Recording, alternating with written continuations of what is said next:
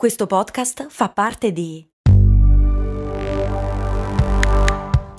Voice Podcast Creators Company. Se a volte ti senti così, ti serve la formula dell'equilibrio.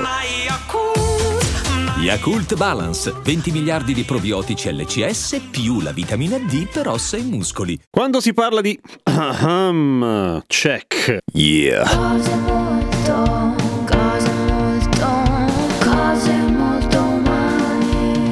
Quando si parla di anticoncezionali c'è sempre un sacco di confusione. Beh, dipende dall'età che hai e dipende un po' da se hai avuto, che ne so, un'educazione sessuale decente a scuola oppure no, o ti hanno raccontato tutto a casa, oppure sei una persona curiosa che ha scoperto un sacco di cose. Ma oggi parliamo della pillola, sulla quale, che ci crediate o meno, ci sono un sacco di miti, bufale e robe strane là fuori. La pillola non esiste, esistono le pillole perché ce ne sono un bordello di tipi con diversi dosaggi a dosaggio variabile durante il ciclo, a dosaggio fisso, che contengono estrogeno oppure progestinico o solamente progestinico, che sono tutti bene o male ormoni o ormoni sintetici. E la loro funzione è principalmente, almeno quando è nata, l'idea era appunto, siccome si chiamava pillola anticoncezionale, era bello che avesse proprio quella funzione lì, cioè che servisse da anticoncezionale, cioè poter fare l'amore senza procreare.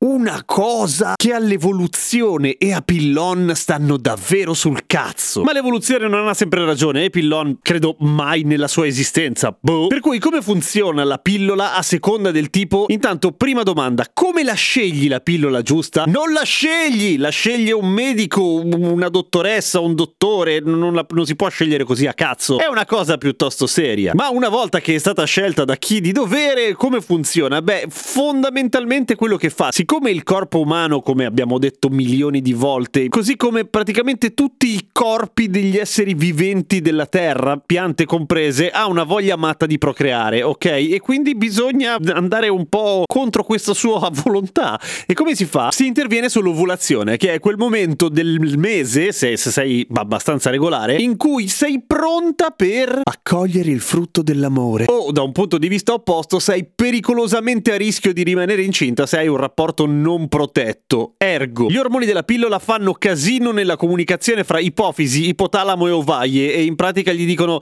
eh, tutto a posto qua, non c'è niente da vedere, l'ovulazione è già avvenuta, siamo a posto così. E il corpo dice ah ok, a posto. E quindi si ferma un po' tutto, tant'è che ovviamente mentre prendi la pillola non hai le mestruazioni. Ma come io prendo la pillola e alla fine del mese le mestruazioni le ho? Sì, ma perché le pillole in realtà il blister delle pillole non tutte sono pillole come ben sapete, cioè c'è l'ultima parte, l'ultima settimana che sono pillole placebo. Si possono prendere pillole in canna per sempre e non avere mai il ciclo? A volte qualche medico lo consiglia, ma anche qui non è una di quelle robe che decidi tu, ovviamente. Lo decide il medico. No, poi in fondo lo decidi tu, poi sono cazzi tuoi se sei grande e maggiorenne. Ma le altre funzioni, a parte appunto quella anticoncezionale, possono essere appunto quella di regolare il ciclo mestruale, rendere meno dolorose le mestruazioni e fare anche molto bene alla pelle. Dipende dal tipo di pillola. Quella di solo progestinico, no. Eh, però le, le altre fanno bene alla pelle, tolgono l'acne. Ha anche quel lato lì. Sì, ma fa ingrassare. Non più. In linea di massima non più, nel senso che sì, producono un aumento della ritenzione idrica che dovrebbe durare dai due ai tre mesi e poi passa. Se non passa in genere è perché c'è da rivedere un dosaggio e quindi si parla col medico che te l'ha prescritta generalmente. È vero che può facilitare il cancro al collo dell'utero? No, non direttamente, ma è vero che c'è una correlazione però. Solo che fa un giro un po' più lungo, non è la pillola che rende più probabile che tu abbia il cancro al, al collo dell'utero in modo diretto, per fortuna, se no sarebbe veramente una stronzata prendere la pillola. Quello che succede è che chi prende la pillola potrebbe ad esempio avere un maggior numero di rapporti non protetti dal momento che sa che non c'è il rischio di una gravidanza indesiderata. I rapporti non protetti possono portare un contagio con l'HPV, il papillomavirus, il quale a sua volta può causare il cancro al collo dell'utero. E questo è un punto importante della pillola, nel senso che la pillola sì previene le gravidanze indesiderate, no, non previene nient'altro. HIV,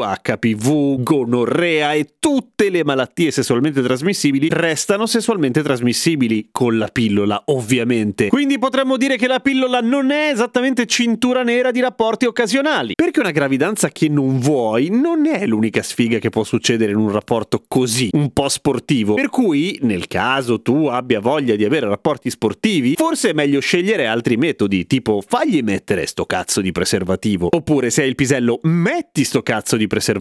Comunque, un altro mito in questo senso è è vero che aumenta le infezioni urinarie? No, non direttamente, solo che le infezioni urinarie nelle donne spesso sono correlate all'attività sessuale, per cui se prendi la pillola fai più sesso, ovviamente non è detto, ma può essere che tu faccia più sesso, quindi può essere che tu abbia più infezioni urinarie, ma la pillola in sé n- non è che ci mettono dentro le cose brutte perché così ti infetti, ovviamente. È vero che può cambiare il modo di sentire gli odori?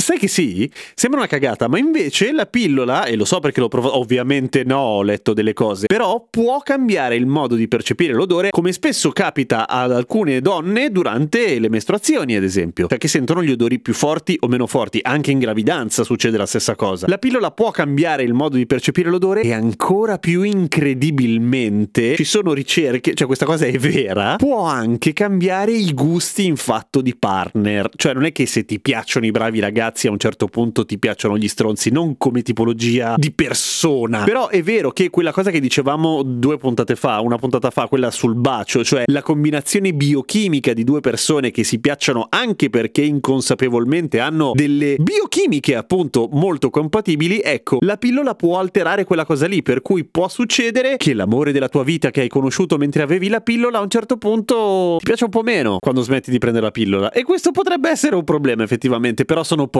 i casi e no, adesso sto esagerando, non è una cosa così evidente. Mentre altra grossa domanda che viene sempre posta riguardo alla questione della pillola è ma è vero che abbassa la libido? Ormai no. Le ricerche oggi dicono che non ha alcun effetto coi dosaggi normali delle pillole più recenti non cambia una fava. Però come dicevo prima, giustamente la pillola non te la autodiagnosti, cioè non è che la scegli tu, non è che vai in farmacia e dici mi dai questa, devi avere la ricetta, perché non è una roba che va presa a cazzo, va presa con una prescrizione medica di qualcuno che ti fa tutta una serie di domande, ti prescrive determinate analisi nel caso e ti sa dare il prodotto giusto. E dove lo trovo io il medico? Lo trovi ovunque perché se vai dal tuo medico di base lui ti manda da chi di dovere se non hai un ginecologo o una ginecologa. A domani con cose molto umane.